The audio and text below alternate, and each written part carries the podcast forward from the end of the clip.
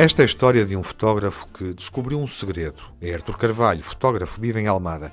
Na manhã do passado dia 25, ele estava de câmara na mão, na varanda da frente do apartamento, a ver se via algo interessante para fotografar. Nada.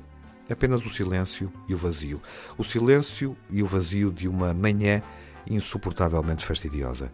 De repente, começou a ouvir risos estridentes de crianças vindos da parte de trás da casa e pensou: o que andam estes miúdos a fazer na rua?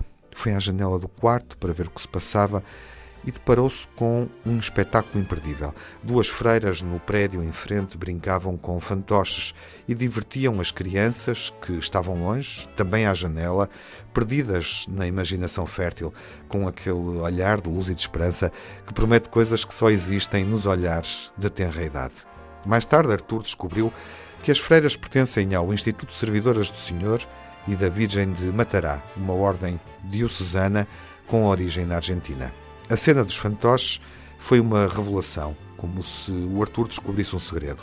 Quando percebemos a essência verdadeira das outras pessoas, o mundo real, abaixo do mundo da aparência, temos tantas surpresas como quando descobrimos um tesouro escondido.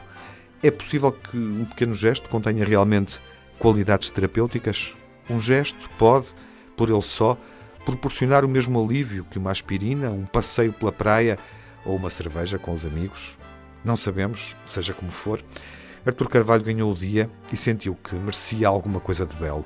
Como ele diz agora, parece que estamos mais atentos ao pouco que temos. A brincadeira terminou com uma sonora prece, um Pai Nosso em sintonia ali pelo interior do quarteirão. Artur fotografou o momento e partilhou no Facebook.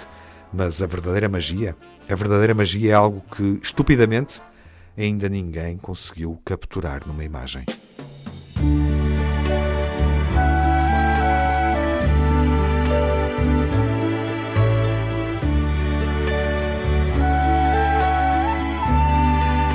What a wonderful world.